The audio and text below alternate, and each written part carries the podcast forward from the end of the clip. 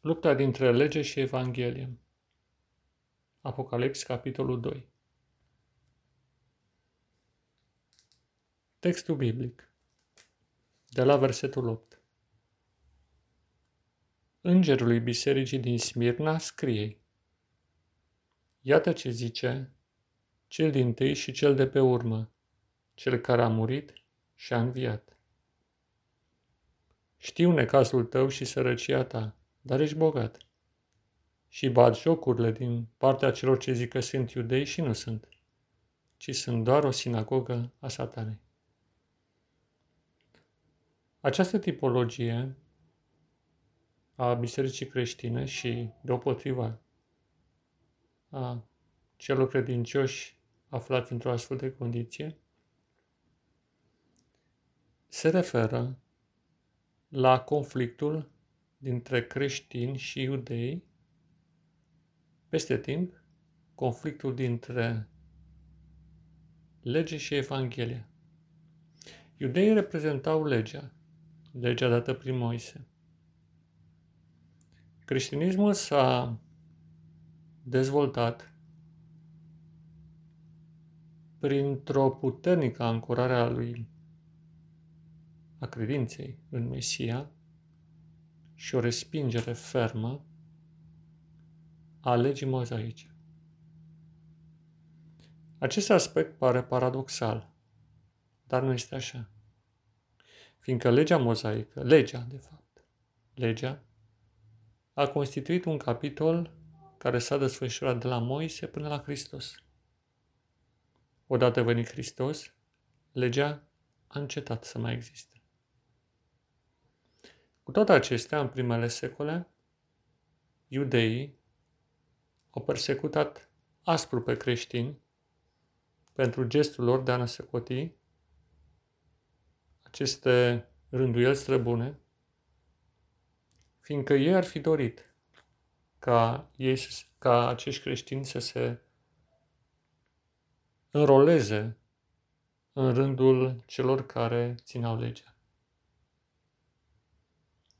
Dar acest angajament ar fi distrus puterea Evangheliei.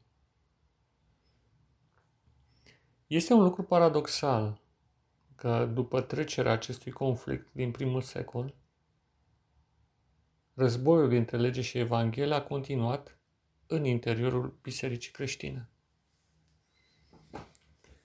Nu întâmplător, trebuie să ne gândim la cea de-a doua ispitire a lui Hristos din pustiu, când cel rău l-a atacat folosind chiar elemente din Sfânta Scriptură, chiar din lege.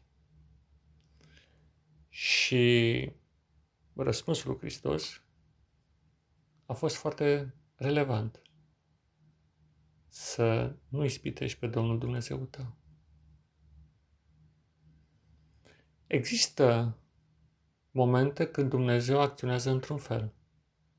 După aceea, cursul se schimbă în funcție de evoluția istoriei lumii. Legea a fost foarte importantă în timpul care s-a întins de la Moise până la Hristos.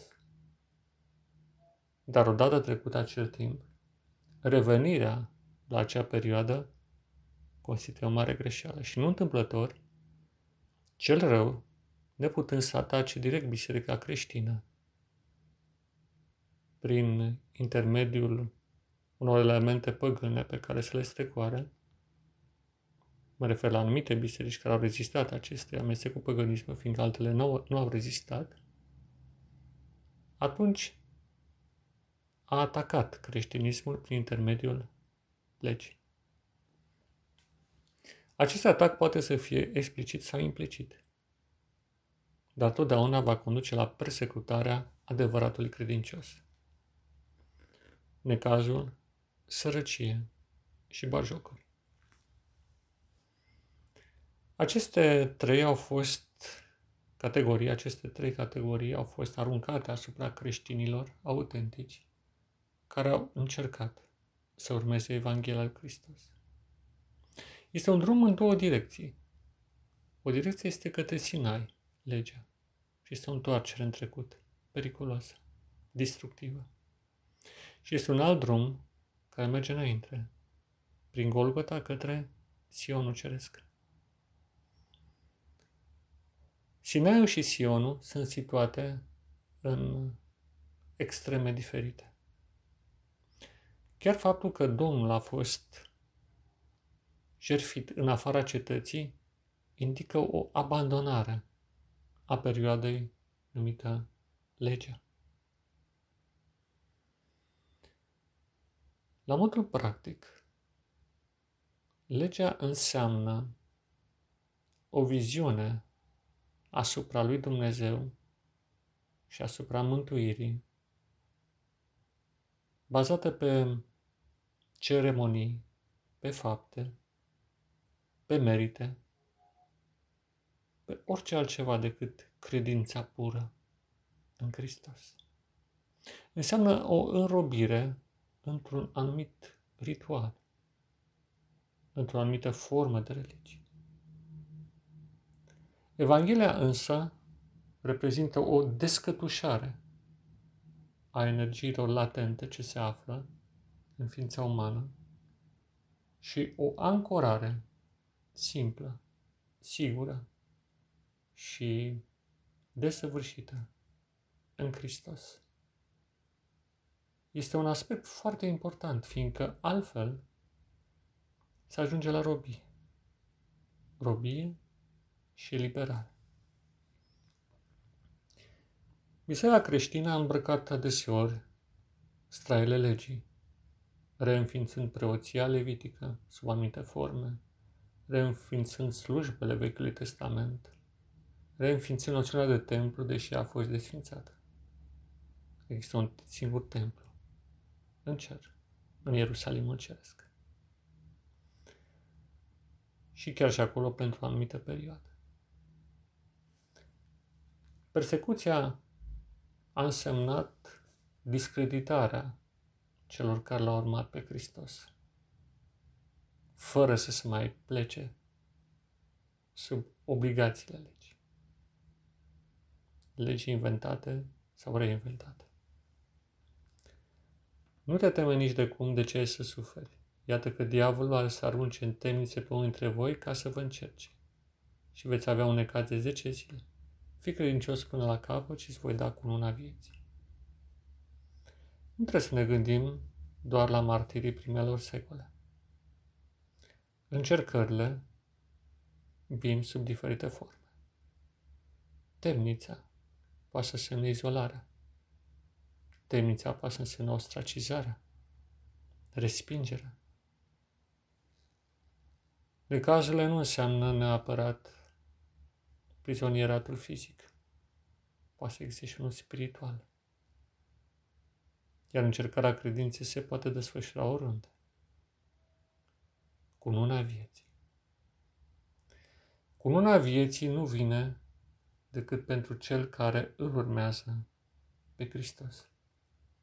Cine are urechi să asculte ce zice bisericilor Duhul. Cel ce va birui nici de cum nu va fi vătămat de a doua moarte o făgăduință frumoasă.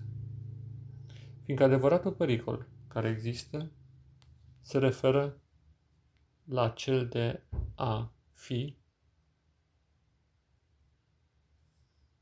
pierdut ocazia vieții veșnice și de a nu scăpa de judecata ce va veni peste pământ și peste lume.